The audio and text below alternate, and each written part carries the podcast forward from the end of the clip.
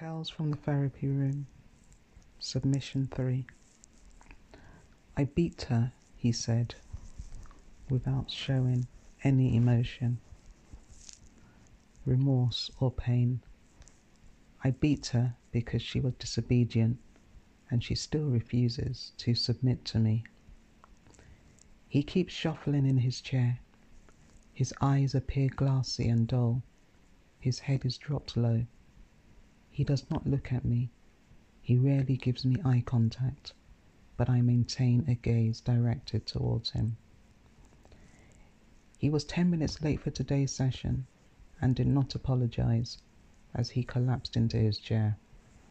I quickly tuck my feet under my chair, preventing a reoccurrence of last session. I don't want his feet touching mine. He appears unkept today, and his nails are dirty and bitten down hard. I look at them for a moment too long. He sees me watching and tucks them away under his laps. I hide the gasp that is rising within me. I compose myself. I respond, sitting up in my chair and leaning forward to give myself more authority from the imposing figure sitting opposite me.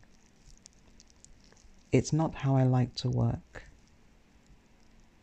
as the power base will shift for five minutes. I must engage this client. He needs to realize that physical abuse is unacceptable. This person, who is my client, who I am bound by by an ethical framework and the three core conditions of my practice as a therapist. I recite them again in my mind empathy, congruence, and unconditional positive regard. I feel an anger rise within me. I will definitely be discussing today's events with my supervisor. I do not condone physical violence, I say angrily angrier than I intended to sound.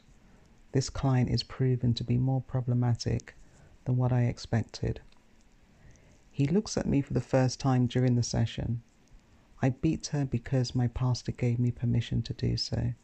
I beat her because my father beat my mother. I beat her because it was the right thing to do.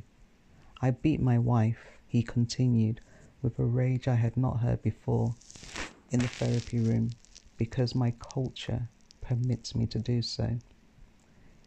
He does not stop. It has now become a rant. Hand waving in the air, I beat her until she cried like a baby and begged me to stop. I beat her until she was in so much pain and humiliation that she surrendered. She surrendered, he said flatly. So, what you are telling me is that you assaulted your wife. I pause for a long moment, but he does not respond. Again, I stipulate I do not condone physical violence in my practice, regardless of whether your pastor told you to beat your wife or not. I intend to make myself crystal clear. Does your pastor always tell you what to do? I ask. He does not respond. Where is your wife now? I ask, concerned for her safety. She has left me, he responds, and bursts into uncontrollable tears.